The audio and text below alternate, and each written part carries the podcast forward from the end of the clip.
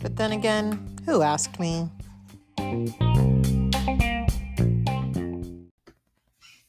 So just to dip our little toesies into the RHONY finale, it's not going to be a whole lot because honestly, the the finale wasn't a whole lot.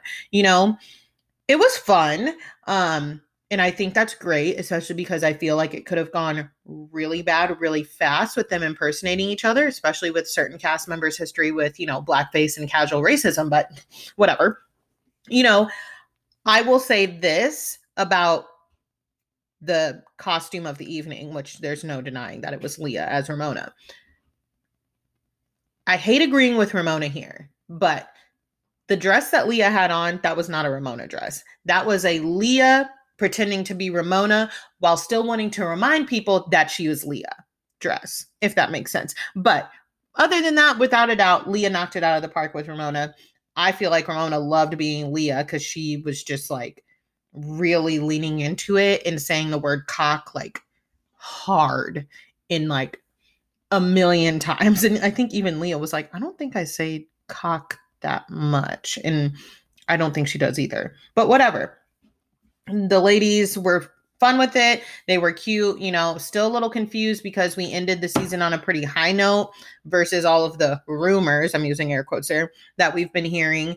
Um, at this moment that I'm recording this podcast, we still have not had a RHONY finale. Like they haven't recorded it. Now, reports are saying that it's going to record on the 23rd of September, which is still like a whole week away from here. But Lord, Lord even knows. They've been giving us these little never before never before seen filler episodes that I'm just like, you were better off just giving us like the entire raw footage from the season because that's pretty much what you've given us at this point to fill in the fact that we still haven't had a reunion. And to be honest, to be honest, why the network didn't just do their fucking jobs and say, hey, see this right here? Called a contract, contractually obligated. Sit the fuck down and record this reunion in a timely manner so that we don't have to do all of this. But you know what? What do I know? what do I know? I'm a restaurant manager. I'm not in TV production at all. It just seems a little weird to me. Also, what seems weird to me is the fact that apparently this RHONY reunion is going to be virtual. We've already filmed and recorded the Beverly Hills reunion in person. And I think there's another reunion coming up that's going to be in person. Why is RHONY going to be virtual? Is it because Ramona won't sit her ass down somewhere? Is it because she refuses to get vaccinated? L- let me just leave that there. That's all I have to say for RHONY. I haven't watched any of those never before seen um little episodes that they have. I need to clear them off my DVR because they're just taking up precious space. Now, let's get into Beverly Hills. So I'm honestly going to speed through Dinner Party from Hell part 2. Um, you know, I've done a little bit of talking about it on my Instagram page and with a few people. So we're not going to get a full full recap. However, first things first that I want to point out Garcelle and Erika are fine. I know, you know, a lot of the scenes going around and the way a lot of per- people perceived it was that they are not fine. However, the events leading up to this dinner and, you know, the snatch away from the face and the you can let go of me now, when I finally saw it, I mean, which was a day after everybody else, I was like, you know, I don't think this is as bad as everybody else is making it. Because if you remember, we had a pre-dinner to the dinner party from hell at Kathy Hilton's house with um, Erika, Crystal, Kathy, and Garcelle. Obviously, producers told them they needed to get together, and you're not going to convince me otherwise. You are not going to tell me that those four were in a group chat like, oh, let's get some apps. No. And you know what else you're not going to convince me otherwise of? Is that Kyle was not fucking pissed that she wasn't included in that, but neither here nor there.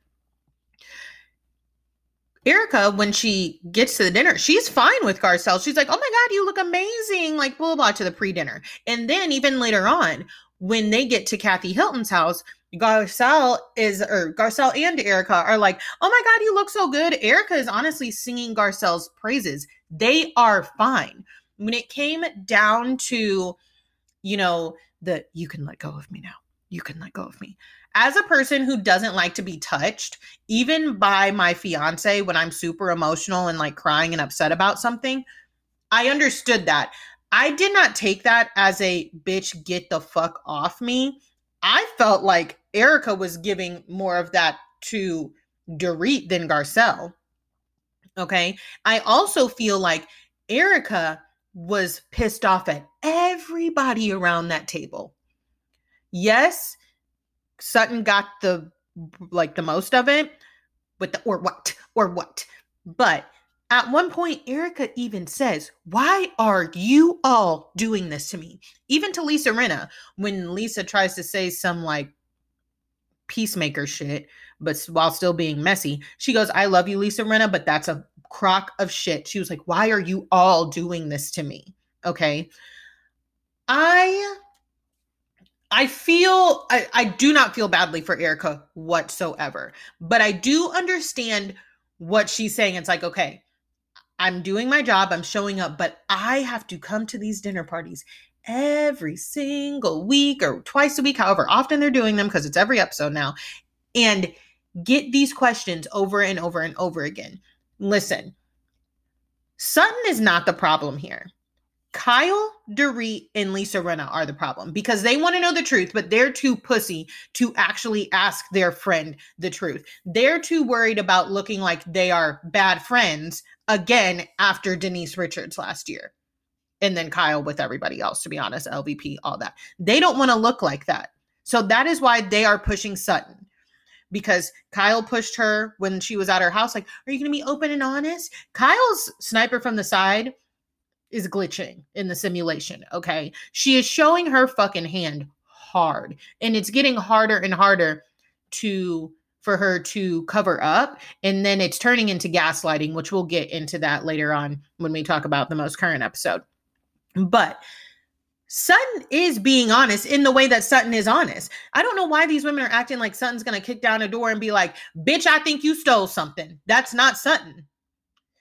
Same way I'm confused why Erika is like, oh, you're gonna, I'll go head head on head with you any day. It's like, girl, that's not how Sutton communicates. Even when she was getting into it with Crystal, she is very, and I'm using air quotes here, polished. I need to be proper. I need to keep my cool at all times. Like, hello. All right, we're talking about Sutton Stracke. Speaking of them talking about Sutton Stracke, one of the things that I found the most cringy in the pre dinner with Erika, Crystal, Kathy, and Garcelle was how those women spoke about not knowing who Sutton even really is. Like, who are you? That was so elitist and so cringy. Crystal, I get it. You don't like her. I didn't know who you were either, in the words of Garcelle. I also didn't know who Rob Minkoff was. I don't know who I thought directed The Lion King. Steven Spielberg, I don't fucking know. Erica, I didn't know you. I knew Garcelle, and I of course I know Kathy Hilton. Those are the only two ladies that I knew of before Real Housewives of Beverly Hills was even a thing. If we're being honest, okay? So, back to dinner party from hell. When it comes to Garcelle and Erika, like I said, they were fine at the pre-dinner. They were fine when they first walked in. I think that since Erika was fine with her. She was just like, you can let go of me now. It's fine. It's fine. I don't even want to be getting this worked up right now. And then with the tear wipe away, this is my hot take. I think Erika knew, Erika knew that her makeup was hot trash that night. And I will say this I hate when people are like, oh, your concealer's messed up and then reach to touch me. Girl, oh my God, don't do that because how you fix yours is not how I fix mine. Let me go to the bathroom Take a minute. She probably was like, I already came here with a fucked up contour. And now I'm crying. And now I don't know how she finna try and wipe this tear away. So let me just snatch back. That's just how I saw it. And then plus with the producers adding the, you know, sound effects and everything. Yes, I get how it looks, but I just don't think it was like that because even in the next episode, I want to stress Garcelle and Erika are fine. Okay. Erika is not fine with Dorit. Dorit finally showed her hands. And I think we're going to get to start to see Erika not be fine with Kyle, which she shouldn't be. All right. It's bullshit. These ladies are trying to manipulate like they have in the past, but we're on a bigger, bigger scale here. All right. For whatever reason, they feel like they can't ice Erika out the way they did with LVP, the way they did with Denise Richards. I don't know what she has on them, but it's it's getting messy. It's getting messier and messier. Now, let's move on to the most recent episode. So we start off this most current episode with Erika asking Sutton if she would like to be sued. And I'm sorry, I'm sorry, Miss Erika. Didn't you just say last episode that Sutton doesn't pick up on social cues? But you sitting here in your predicament asking somebody if they want to get sued. Girl, what, what is you talking about, baby? What is you doing? What is you doing? Okay. What, what do you think? You're to sue Sutton to make some of the money that you were getting sued for, you honestly could have just taken her up on her offer. She offered you money and you declined. And now you're like, oh, do you want to be sued? Like, girl, please stop. This is so awkward for you. The only person with the most appropriate response to that, do you want to get sued, was Garcelle. Her face said it all. And once I upload this episode, I will share the picture that I'm talking about. Okay. Now, Kyle tries to pipe up, but as quickly as she attempts to pipe up, she backs down because Erika has her mean, scary voice on. And it's just a fucking joke. All right. And this is also my thing. Erika says in one of her confessions, he ain't dead and gone yet, honey. You better watch who you're talking about. You can't play with people saying, oh, so and so's not sick. Listen, Erika, you have tried to sell us this story that, in the words of PK, Tom's lost his mind. All right. He has dementia. He doesn't know what day it is. He's had this traumatic head injury, you know, X, Y, and Z that he they need to take the he needs to turn in his bar card, is what she said, and give it up and retire. And then on the other side of that is what we've been seeing, which is that he's been scamming people out of money. And again, all roads lead to him being disbarred, which I think he at this point now he is like today in the day that I'm talking he is, has been disbarred. Either way, you are still playing into and defending on the side of Tom. All right. But then all, all while trying to tell us that he's this mean husband the past 22 years you've been married. Like, no one's scared of Tom Girardi suing them anymore. The jig is fucking up. I don't have nan money to be sued for. But if Erika or Tom said, I will sue you, I, at this point now, I would laugh. Because why? Because I think you're a liar like the rest of America? Okay. All right. All right. Rinna is still like trying to act like she is so drunk. She has jumped ship. Okay. Sutton at this point is like, I'm leaving. I'm not going to sit here and stand for this any longer, which I understand. Kathy Hilton is a gracious host, especially after these ladies, how these ladies have acted over her $95,000 Baccarat candle holders. Like, they were acting like bitches I see in the bar over these expensive candle holders, but whatever. Garcelle and Kyle follow them outside and Kyle is like, please stay, please stay. And I'm like, Kyle, you are like borderline emotionally and mentally abusive. Like, we'll get there later with a conversation between her and Son because it was disgusting. But Garcelle is like, y'all just sat there and riled Erika up so much to the fact that Sutton is shook now and she wants to leave and she's well within her right to. And Kyle has the audacity to be like, we riled her up? We riled, like, girl, what the fuck are you talking about?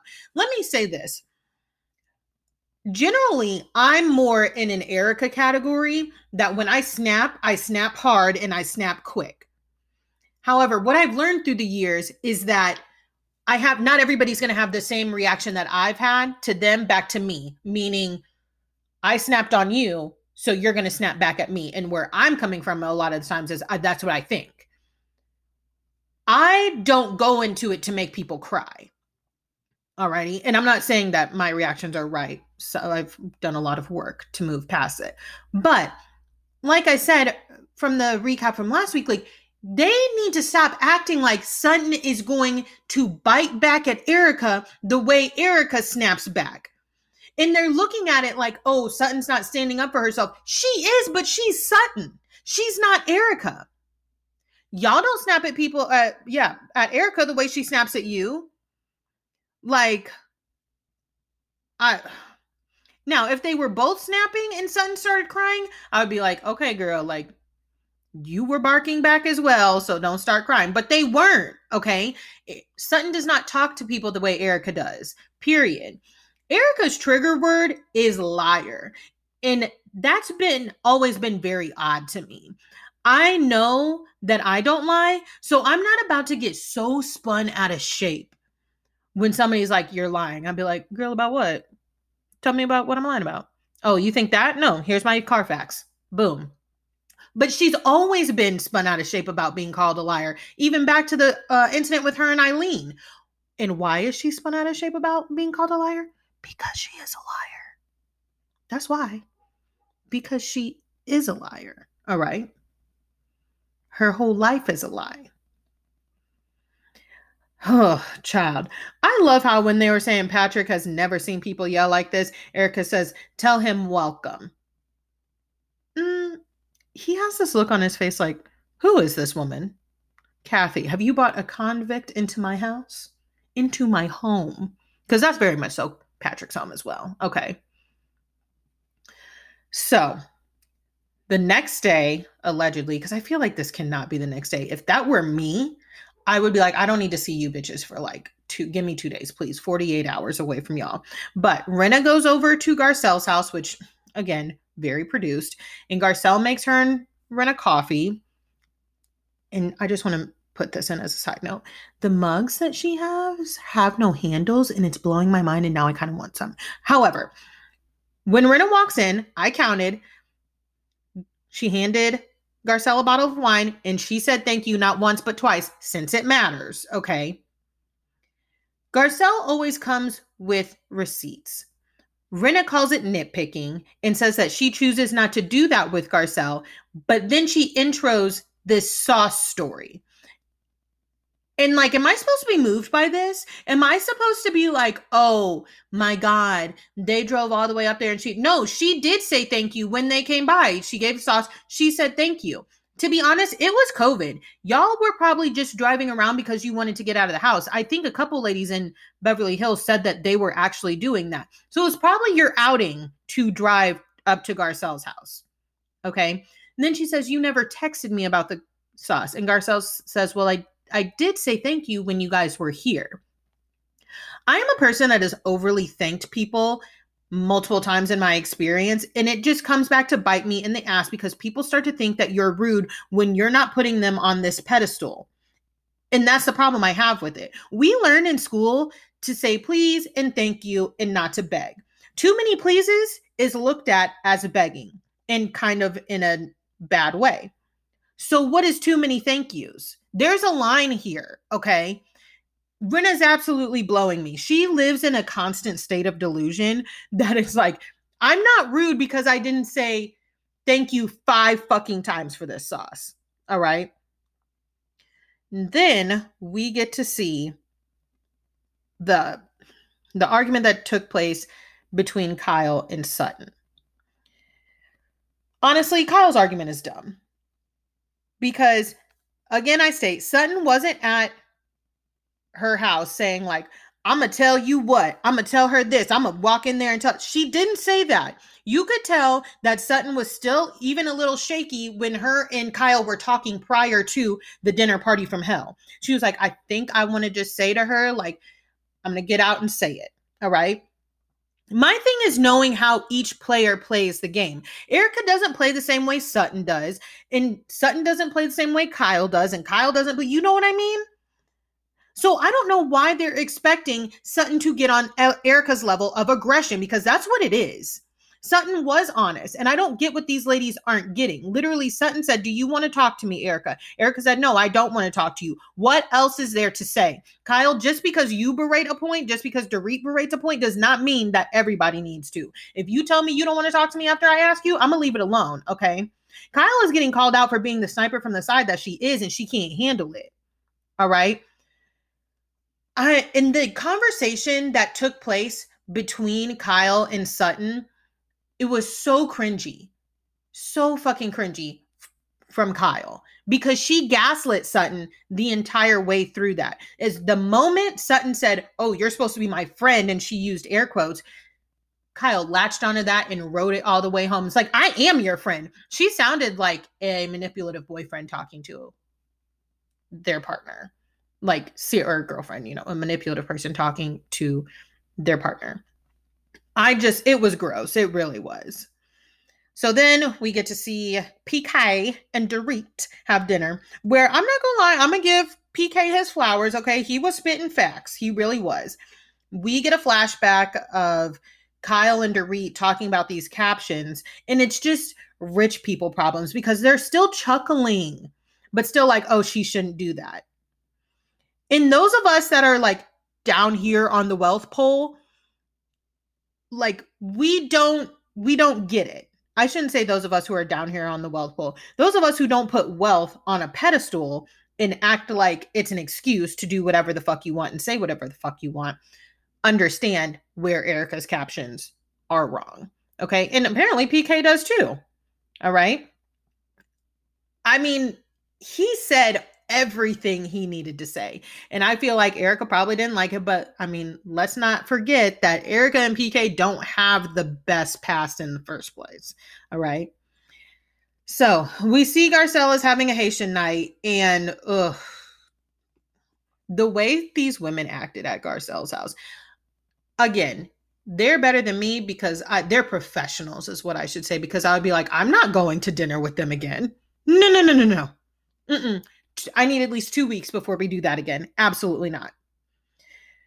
So she decorates her home beautifully. I will say this I noticed this this episode. I think I like Garcelle's home the best. I do like PK and Dorit's in the open concept of it all because I like how they can open that wall, but I also know that it's not necessarily theirs. I know Garcelle, that's hers, baby. Okay.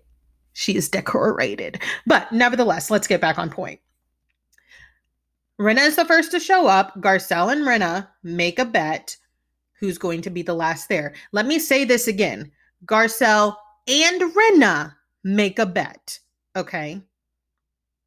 And Rinna, just so we're clear. We find out Kathy's not coming to dinner, and like, I wouldn't come to dinner after how y'all acted at my house either. I would have not been in attendance there, to be honest. I really wouldn't. So Dorit is not last. Garcelle loses a bet. She gives Rinna $20. And Dorit takes it as Garcelle bet against it. No, Garcelle and Rinna made a bet. I hate when people who may like get mad about a when a bet is made surrounding them and something that they generally do and then the, they get mad at the person who bet against them. That is your typical behavior. It's not like I pulled it out of my ass. It's not like I pulled it out of the sky. You have gotten into arguments with Kyle about being late. You have gotten into arguments with Teddi about being late. You are typically late. That's like me getting mad if somebody is like, "Oh, Giselle's going to be loud tonight." But how y'all how dare y'all call me loud? I'm loud. Huh? So we all sit down for dinner, and Dorit, shocker, starts to hijack a conversation. How do you literally go from talking about you're not afraid of spice and how you grew up, what you grew up eating, to you and PK's first date? You are not the host. And she literally asked the women, Do you want me to stop talking about this? And they're like, Yeah. Okay. Also confused why Dorit called Kyle a cunt like that was shocking. I was like, oh, I'm not really shocked by the C word, but I was like, wait, how did that fit in here? Quick little excerpt. A restaurant that I used to work at this like five years ago. We had two girls. One of them used to pick and pick and pick at this other girl. And I did used to feel bad for the one that always was getting picked on. She just didn't gel well slash there was I've I felt like back then there was some bullying. Looking back on it I still feel that way. Anyways so the girl that was always getting picked on finally snapped one day and called the girl that was picking on her a fucking cunt. And the way I had to hide my laughter because of course the girl that was doing the picking and got called a cunt she marched straight into the manager's office and was like can you believe that she called me that? And I was like hmm give me a minute.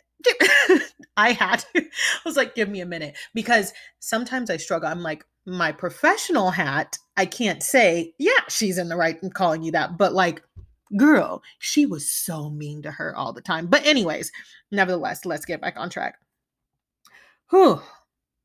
Garcelle isn't switching lanes, okay, when it comes to how she feels about Dorit. She's actually been quite honest, and Dorit just won't let it go. I heard somebody say, I can't remember who, but they made a good point. They were like, Dorit is mad about the race conversation. She's not mad about saying that she's late, saying that she's long winded, but she can't say, I'm still mad at the race conversation because she has nobody else to be mad at but herself. And that's fact. Okay. Also, the way some of these women, mm, and when I mean some of these women, I mean Lisa Rinna, are acting like they deserve a gold star for eating Haitian food. Like y'all just ate caviar pie. Caviar is fish eggs. And then Kyle sits there and says, I don't eat snail. You don't eat snail. You ate fish eggs. If Anna Wintour decided she was serving snail at the Met Gala, if Kathy Hilton said, Oh, no, snail is elegance. It's so good. We eat it all the time. I bet y'all would be slurping that snail the fuck up. So shut the hell up. Renee's like, I didn't come from a fish family. Did you eat the fucking caviar pie? You need to shut up regardless, but did you eat the caviar pie? If you ate the caviar pie, then you eat fish, okay? And you eat fish egg. Huh. Now, towards the end of this dinner, we get some awkwardness, and Rinna and Erika decide that they are leaving. And again, I just want to point out Erika's like, I'm here for Garcelle. I'm not here for anything else. I think her and Sutton are on the same page. They don't want to talk to each other. And I don't didn't see any real awkwardness at the table except for Erika saying that she doesn't want to hear anything Sutton has to say and that she was actually reading the New York Times. So you you'll read the New York Times but not the LA Times. New York Times not bullshit, LA Times bullshit. Got it. Erika logic makes total sense to her. And I will say to round out this episode, I actually agree with Crystal because Kyle is going to keep pushing and pushing this and she's not going to let sleeping dogs lie. Crystal says, I don't think that we need to talk about this anymore.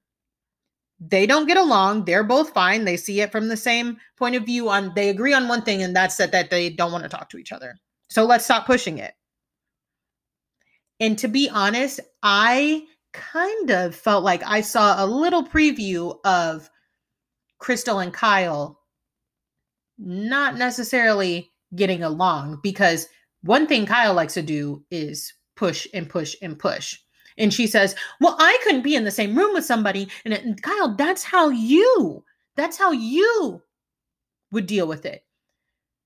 That's not how Erika and Sutton want to deal with it. And if you actually don't want to be involved with this, like you claim that you don't, then stay the fuck out of it. And to be honest, we've been playing by your rules of everybody needs to get along and talk about this on my terms for far too long. Okay. I don't, I think, I think we might have something there with Kyle and Crystal because they're two different types of chicks. Whew. So, with that, rounding out our Beverly Hills, let's hop on over to the East Coast and talk about Potomac. So, to be honest, when we started Potomac two weeks ago, we opened with Eddie and Wendy talking about everything that they went through to get married in the first place. And I completely forgot about that from last year. And I always understood why Wendy was getting emotional um, about them talking about Eddie, but now I, it makes everything come a little bit more full circle. Um, Gizelle does nothing but make herself look dumb, okay? Because we see her and Robyn um, recording their podcast and she says basically she thinks everyone is going to cheat. Every man is going to cheat. And she says she's okay with one night stands but what she's not okay with is the same person multiple times and that she will not deal with it. Robyn says that she wouldn't put up with it anymore but something tells me that that's not true okay? The women coming home and telling their men what Gizelle said is funny because all of the men are just like, oh, okay, like Chris, he was just like, mm-hmm. Eddie was like, mm, you got to be a certain type of like upset to do that. Like, okay, Gizelle, bye. All right. We also get to hear more about Mia's childhood. And I will say this my heart really aches for Ia's, Ia's mom. Oh my God. For Mia's mom part of me felt like we shouldn't be seeing this conversation and it's just hard because i know like a lot of older black people don't like sharing or even talking about stuff from the past. I know that from experience. It's like okay i've moved on. We're past that. We don't need to go back there.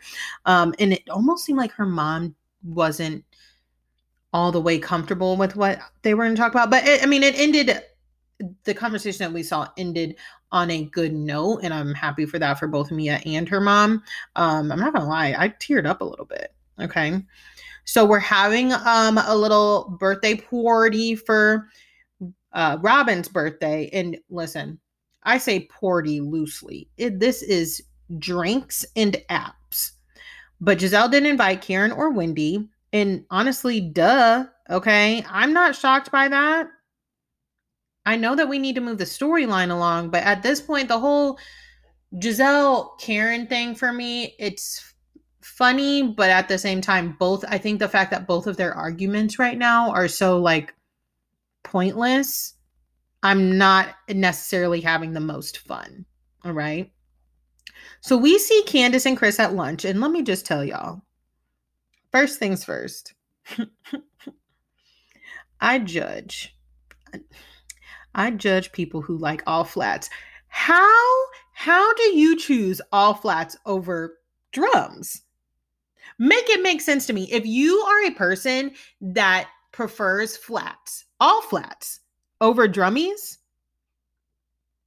like slide into my DMs. Let's have a talk. And listen, I'm not, I don't order all of one thing, period. But if I have to choose when me and my fiance get wings, he prefers the flats and can't give me any context, but whatever. I prefer the drums, so it just works out. But like people who think there's more meat on flat, I, we have to keep moving on. But y'all, if you are a flats person, please slide into my DMs. I need to know. Okay. I can kind of get where Candace is coming from. Kinda. She loses me when, when it comes to Chris, the argument between her and Chris, she loses me when she's like, I will cuss you the fuck out. And it's like, Candace, girl, girl, you was on the right track. You was saying how you felt, okay? But just going straight to I will cuss you the fuck out. If I said that to my fiance mid argument, he probably would have the same reaction to Chris and just got up and left my ass. Like, and then I'd be real pissed, okay? Now, on to Robyn's birthday the one thing that's bothering me, first of all, obviously, I share a name with Gizelle, even though she spells it incorrectly. We share a name. And then I recently learned that Robyn's birthday is a day after mine. One day, we share an astrological sign. However, I could not be any more different than the Green Eyed Bandits. Okay? Like, what? so, they're sitting at the di- uh yeah, at the dinner and Robyn says when it comes to Wendy, she feels like she's getting a snarky, condescending reporter, which is condescending towards Wendy. Like, what? What? It is baffling to me how the Green Eye Bandits will swear that somebody is being condescending towards them while they're being condescending. Like, y- y'all, you got to stop that lady is a reporter whether you like it or not. Okay. Robyn, please sell your ass to TJ Maxx and just keep it moving. All right. We also start to see the beginning stages of Candace and Ashley getting into it. I don't think that Candace should have said your wide bodied ass. The breast milk, I don't have anything to say about. I'm not a mom. I don't know if that's would I say that to somebody? No. I don't know how mothers would take that. Okay. So I'm going to leave that one alone. But when we see the continuation of the argument between Ashley and Candace, I just have to point something out. These women in Potomac are masters, masters of taking something that someone else has actually accused them of and then accusing somebody else of it when it really wasn't even a thought in their mind. Because Ashley just sat in Williamsburg and swore up and down that they weren't body shaming Wendy, even though they fucking were. Okay. And now wants to say, I'm wide, you're body shaming me. just because you just had a baby, Ashley, let me just point one thing out. Again, I'm not trying to get the mommy brigade after me. I completely understand what mom shame is. I don't think that Ashley or Candace should have called her wide bodied. But Ashley doesn't get a pass on certain things just because she just had a baby. She goes, and what I mean by that is she goes, Y'all want to sit here and claim body shaming, body shaming. Just because Wendy didn't just have a baby doesn't mean that y'all didn't body shame her. You did. You literally did. And just because you did just have a baby doesn't mean you're allowed to hit the body shame button all the time. I mean, uh, Candace did body shame her. She did. That's very clear and obvious. But my problem is like it's only being seen through one lens, which is like, okay, Ashley just had a baby. We can't say this to her. It doesn't matter. Two things can be true. You should not be body shaming Wendy, which they were, and you shouldn't be body shaming Ashley. Like, what? Okay. Poor Askale is always in the middle of an actual screaming match because she is sitting smack dab in the middle of Ashley and Candace yelling at each other. Like Ashley just has so much uh, much audacity because she's the first person to claim mom shame. Like she cornered that term on this franchise when she literally accused Monique of miscarrying because she drank too much. Like, girl, you know what? I'm not even gonna go back there because I'm a person that thinks that we very much know. So need to leave Monique in the past. But like, Ashley has had her moments of mom shaming herself, but for whatever reason, she gets away with it. Okay. I will agree with Mia. Most arguments are pure miscommunication, but once we start getting in that miscommunication, if you dig yourself deeper into it, baby, I'm gonna help you dig, okay? And get you out on the other side so you're clear with me.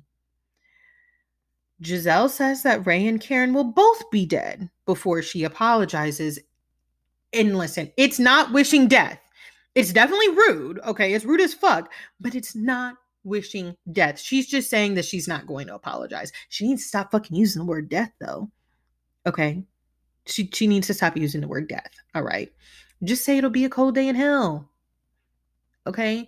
Say that Karen and Ray will have sex again for real before she apologizes because we all know that's mm, that's a good one. All right.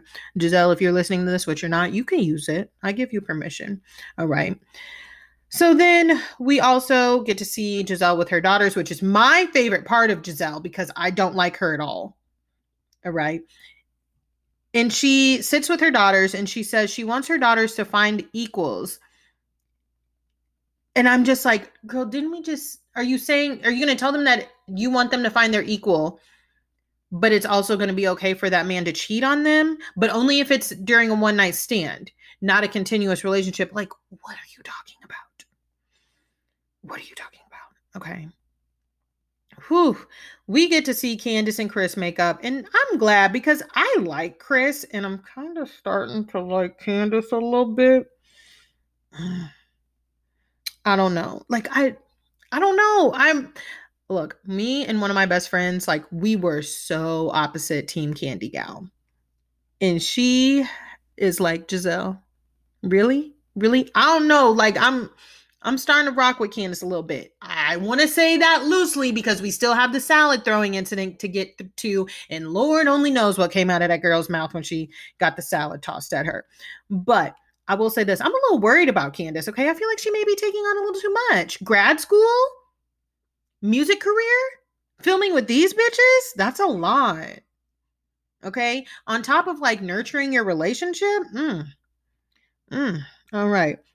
Now, for the second week in a row, Potomac made me tear up because Wendy and Eddie are explaining to their children, um, talk a lot of black children have with their parents um you know what to do when you're pulled over talking about race relations in america i remember having those talks very early on with my parents um you know i understand wanting to leave kids innocent however black children are not always allotted that you know privilege it's just not. Um, the difference between the conversations we're seeing in Potomac versus how they are on Beverly Hills is that we're not actually seeing the conversations with the children on Beverly Hills. Um, And all I can say is I hope Miss Worldly Dorit is watching because this scene, um, again, made me tear up a little bit. so, what I will say is this when it comes to the goddess luncheon. I don't really understand why we treat Gizelle with kid gloves. Like, she has a sharp tongue, and so does Karen. But to be honest, Gizelle is more mad at Karen for her commentary on Jamal than she is at Jamal for embarrassing her. And I'm confusion, okay? I am confusion. Also, before I dive all the way into the goddess lunch, why are Karen's pants so long? Like between these pants, because y'all, they were fucking long, and her indie, she needs to break up with the seamstress. Like, she just can't seem to get it right. Okay. All of the ladies look gorgeous. Um, Candace's face is beat. Um, however, the the wig I'm not understanding um we'll just leave that there. So they all go around the table and say, you know, what they admire most about the other person. And to be honest, Candace and Ashley, the only two people on the same page with each other, they're just like, mm, we're to keep it cute and then put it on mute. All right. Let's not, because they asked Candace about her music video and they're like, well, is Ashley coming? She's like, no. And Ashley's like, y'all, know I don't want to. All right. Robyn tries to be shady towards Wendy and say that I love your passion for your family. And yeah, I'm to keep it short. And if you follow me on Instagram, y'all already know what I'm about to hit on. Again, I'm to say it. I'm to say it. Robyn is Robyn is missing how we got here. All she's focusing on is that Wendy said that she didn't have a real relationship. After after you talked about the Eddie rumors on camera and called this woman fucking loose loose. Girl, what? If I would have just woke up and showed up to filming one day talking about Robyn and Juan don't have a real relationship, blah, blah, blah. Yes, then I would be absolutely rocking with you, Robyn. But no, you're skipping a whole bunch of important key facts of how we got here. Wow. Her and Gizelle are so full of shit. Because then Gizelle's like, Wendy, you haven't reached out to me. Why would I reach out to you? You did something to me. You attacked my body, then you started talking about my fucking marriage. Like, I will play nice with you. I will not attack you verbally every time we have to sit down and, like, kind of break bread together. But I'm not fucking with you.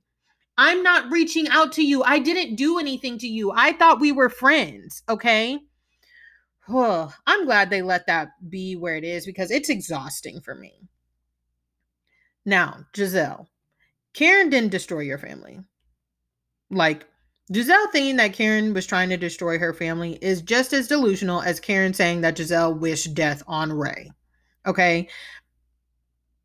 Because Gizelle then says, well, nothing that was said at that reunion was new information to me. And then when, or that's when Candace brings up how the information came out. She's like, no, none of that was new to me. Then, girl, why are you sitting here trying to say that Karen is trying to ruin families? Gizelle is always making herself look dumb. Okay. I will say this when it comes to Gizelle. I do understand Gizelle saying that her kids were hurt. And I do get that because, and we'll touch on this when uh, we start talking about Salt Lake City here in a couple minutes. But I am one that generally errs on the side of don't bring the kids into it or anything that will directly affect the kids. At the end of the day, Pastor Holy Whore is still, I should not have said that because I'm talking about these kids' daddy, but he is still their father. Okay. He is still their father. So finally, we get to a place where Karen's like, I will apologize to you and your children for aiding in that. And at this point, I just want Gizelle to receive the apology because all this, well, this is the first time you have ever apologized to me. And oh, now you want to apologize. Girl, say, accept the apology before I fucking take it back. And it's the last time you ever get an apology out of me. All right. For the love of God. My word. That woman is exhausting to me. Huh. So apparently we're resetting in Potomac and we're moving forward. We'll see how long that lasts. And I really need them to get to this Mia throwing salad at Candiace because I want to see why. Now, let's talk about Salt Lake. And I have some some opinions, okay, when it comes to these Salt Lake City ladies. So the Salt Lake City ladies are back, and I have a confession. I didn't say anything, all right, because I was letting y'all have your moments, all right, get excited. Um, I'm gonna be honest with y'all. I watched the first two minutes um, when they released it before the actual premiere, like everybody else, and I didn't really get the chills the way everybody else did watching those first few minutes of the arrest footage. I was just like, okay. I don't know if it's because you know, we're living in a time where we already know the storylines of the seasons before. I'm not I'm even going to say that I really wasn't that shocked when Jen Shah got arrested. I don't know that woman screamed scammer to me, so I was like, "Oh yeah, of course. Of course." So, anyways, we start the episode off with seeing the new Shah Chalet and another one of Jen's new assistants, who honestly, this poor person is probably just like trying to build his acting resume because he's like, oh, I'm just doing some choppy chops that need to be chopped. And I'm like, oh, baby, you chose the wrong housewife to get in with. But it's okay. I feel like he'll land on his feet you can tell they have a different production crew from last year, and this one looks a whole lot better. Okay. One thing that lets me know that I wouldn't be a great housewife, though, is how dressed up these women are just to go to each other's houses. Like Jen is wearing a club wedge in the house in a jumpsuit. I would be like, okay, you know what? Actually, I think my sweats without the bleach stains will just do in like a cute messy bun for this scene because we want to keep it realistic. Like her and Lisa are dressed like they're going, like I would dress for a cute night out. But again, I'm a mediocre bitch. Like I live a Midwest lifestyle. I shouldn't say I'm mediocre because I'm not, but you guys get what I'm saying, okay? We get to see the new Shah Chalet, and Jen finally admits that they leased because she was forced to. Duh, we all knew that.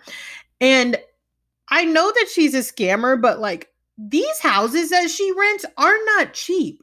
Like, how much are scamming are you doing? That's more so the part that I was shocked about. I'm like, oh, this is a full 55 hour a week job she is like full time scamming. Okay. Because we've already looked at, you know, coaches' salary and done all of the digging. The internet does what it does. So apparently, we learned that Sharrieff and Jen almost got divorced, and I'm smelling one of those coming again, girl. Like, I'm surprised we haven't heard anything else about that as of late. The whole story of why Sharrieff wanted to leave Jen is like not believable to me because what you're not saying is she says honestly, it was the same stuff that I've been doing for years. But what you're not saying is like, girl, it's the same shit that you've been doing for years, but now one on TV and two scamming on top of that. Sharrieff was probably like, girl, it's one or the other. Stop acting a plum ass fool on national television or stop scamming. And obviously, she chose the scams. Like, duh. So then something really shocking for me happened, and we get two confessional looks from Jennifer Shah in a matter of minutes. And the difference between the two are fucking appalling. Her first one with the ponytail, cute. I was like, okay, she looks good. The red, I was taken aback. Like, I did a double take. Beauty Lab, Beauty Lab needs to revoke her membership. Like she can't even move her fucking face in the red confessional. Like can't it's not moving at all. I just recently watched a Cinderella story with Jennifer Coolidge as the stepmom. She's like, I can't show emotion right now for another two hours. That's what Jen looked like.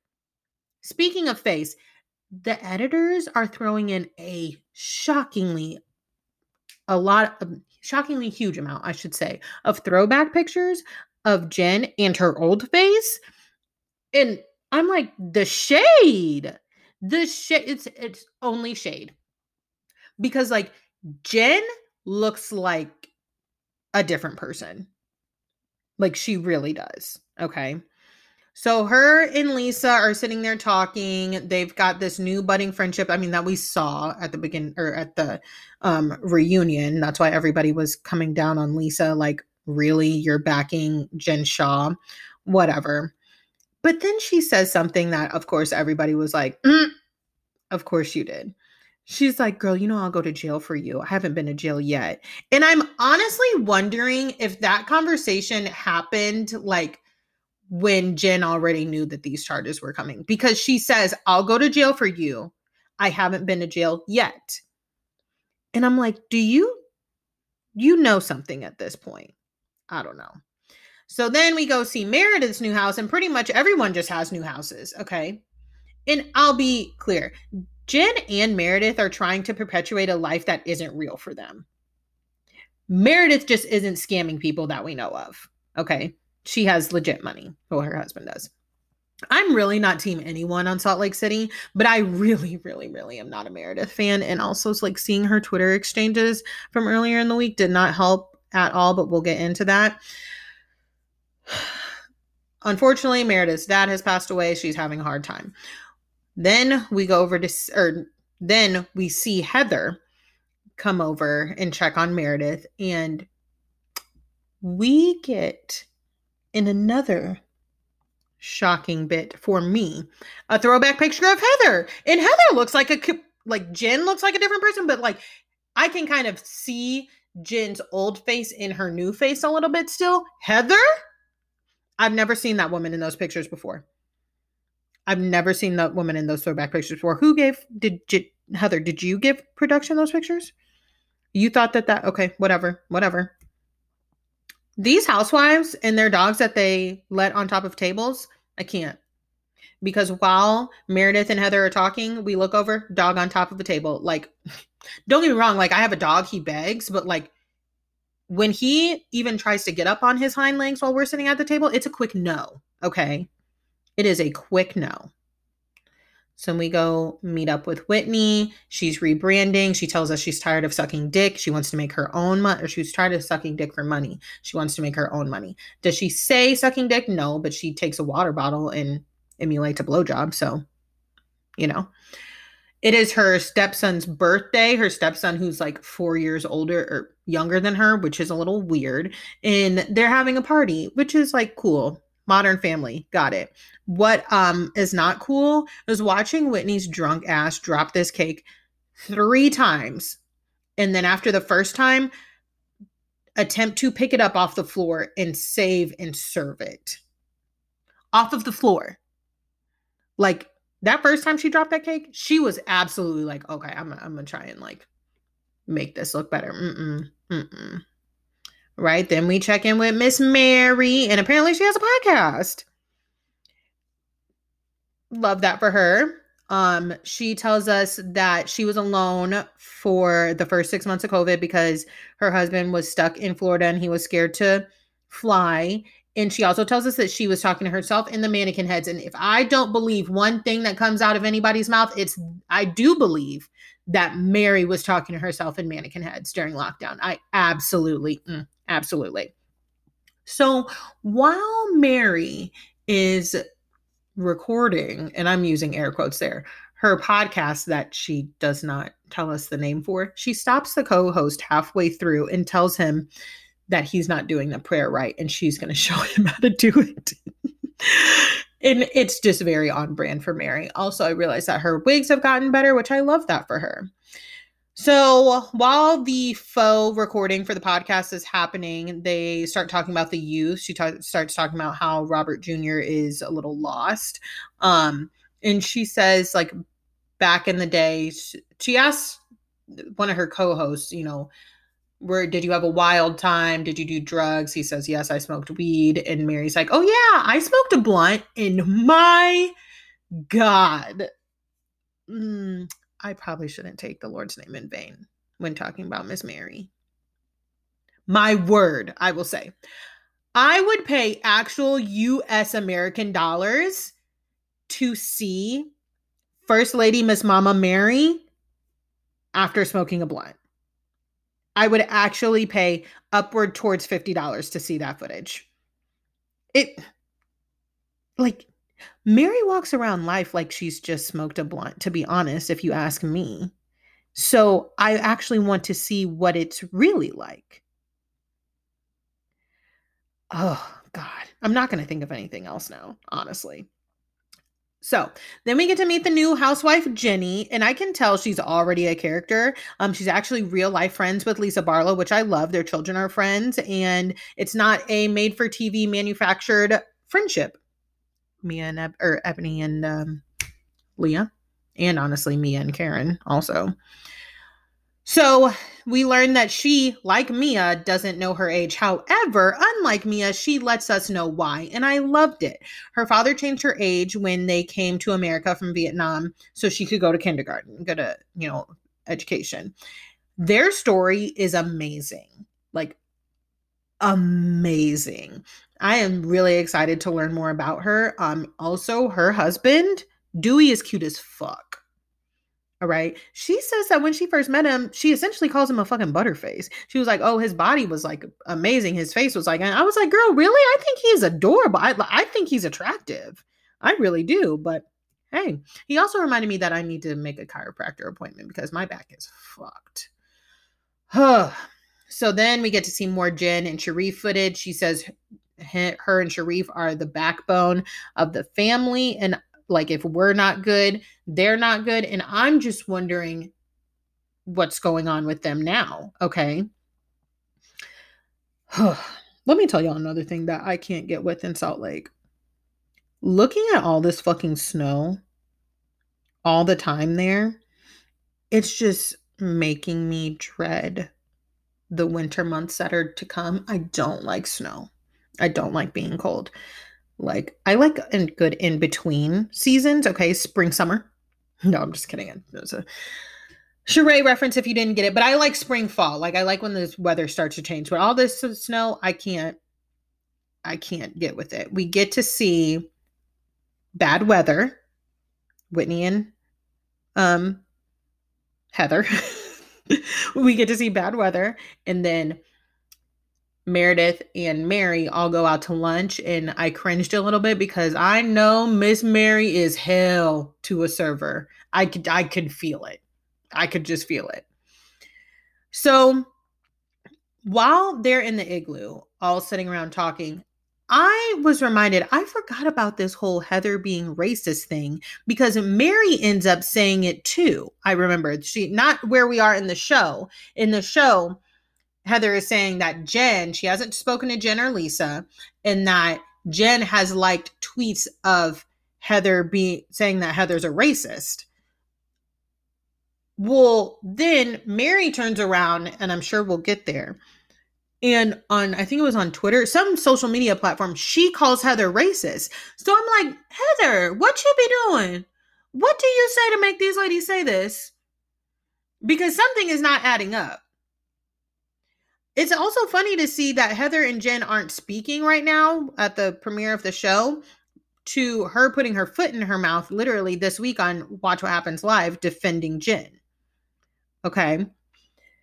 Now, I will say this while I am not a Amer- I'm really not, my standship does not lie with any of these Salt Lake City ladies at all. But while I am not a Meredith fan, Jen should not be talking about whether or not Brooks has seen a vagina before or his sexuality. It is out of line. But Meredith got herself into quite an argument over the word twink when she could have just stayed on the path of Jen needing to keep her mouth shut. Okay. Bad weather is messy as fuck, and there is honestly no denying it. Okay. Because Whitney was stirring that pot. Hey, she earning her check. Don't get me wrong. She is earning the check. But let me tell you something. Something that irritated the fuck out of me last season, and it was the audience acting like I can't remember whether it was either Meredith or Lisa's husband was hot because literally neither one of them is. Neither one of them is fine. Okay. We get to see the Barlows and the Marks get together for dinner. Their families have always been close. And there's been some tension between Lisa and Meredith because Lisa has decided to be friends with Jen. I don't really think that this was a proper time and or place to have this conversation between Meredith and Lisa, but let me tell you this. I don't think opening a conversation with me telling me that you went to lunch with two people that I have beef with, so Meredith saying that she went to lunch with bad weather. Even if you say one owes me an apology, I don't think that's a good way to open with me. And I don't think it was a good way to open with Lisa either because she has her feelings about Whitney and Heather, and you obviously have your feelings about Jen. I do agree with Meredith here. I think the two are separate. Um, but Meredith really didn't do anything for herself. Okay. I wish Meredith during this conversation would just say, No, I don't want to move forward. I don't want to be friends with Jen. I've already tipped off the feds. It's too late. I don't like her. And let's move on, okay? Again, I agree with what Meredith is saying. I just can't stand her fucking voice. And her arguments are just like, ugh. Not one part of me is siding with Jen because she needs to shut the hell up. Like she really does. But Bro- what I will say is Brooks did come in trying to be a star. He did throw some jabs Jen's way he also did come off very elitist and very from a place of white privilege. And the fucking tweet that they showed that uh Jen liked, privileged was spelled all types of fucked up. I was like, what the hell? But Meredith comes off as that as well. Okay? That's the thing we're missing here, Mayor. Like, y'all do come off as elitist and white privilege. I don't think Jen should be talking about your son, but like, come on. All right. I think both of Meredith's Meredith's kids want to benefit from her being on Housewives if I'm being 100% honest. And I've thought that since last year. But like I said in Potomac, in the argument of whether or not to involve children, I tend to err on the side of don't speak on the kids because the waters get really murky, all right? When the kids are adults and then throwing shade themselves. Like it just gets too mm. same thing with like Gia and Jackie and Teresa. Like it it starts to get real murky when the kids are adults. All right. I think things like that need to be, the whole group needs to come in with an understanding. Okay. I will say, there is no doubt that this is absolutely going to be a crazy season of Salt Lake City. Again, my alliances are with no one, but I'll say this. I was taking the rumors of Meredith being involved with Jen's arrest with like less than a grain of salt. I was like, no, like They've been checking her out, blah, blah. But after this first episode, now I'm like, hold on, hold on, hold on, hold on. Wait a minute. Meredith, did you cooperate? I'm I don't think that she tipped them off. I don't think Meredith is a backbone of this, but do I think that she might have said a little some? I think she might have. That's just the feeling I was getting after watching this like I said, when she was talking to Lisa, I wish she would just say, Girl, I don't want to move forward with Jen. I've turned her in. I've let them know the entire itinerary of the season. So they're just going to come get her. Bravo gave me a bonus. Ready to wipe my hands clean. I'm excited to watch the season. I just don't know if any of these ladies can get me to be a fan, I should say. Huh. But with that, we are going to go ahead and wrap up this episode. So, like I've said in the beginning of this episode and also on the Instagram, we are absolutely getting back on track with our Bravo episodes. So, Bravo episodes will be out every Tuesday, and Bachelor in Paradise will be out every Friday. We'll absolutely probably have a break. Um, in between Bachelor in Paradise ending and Michelle's season of The Bachelorette starting. But when Bachelorette starts, we'll go back to the two episodes a week.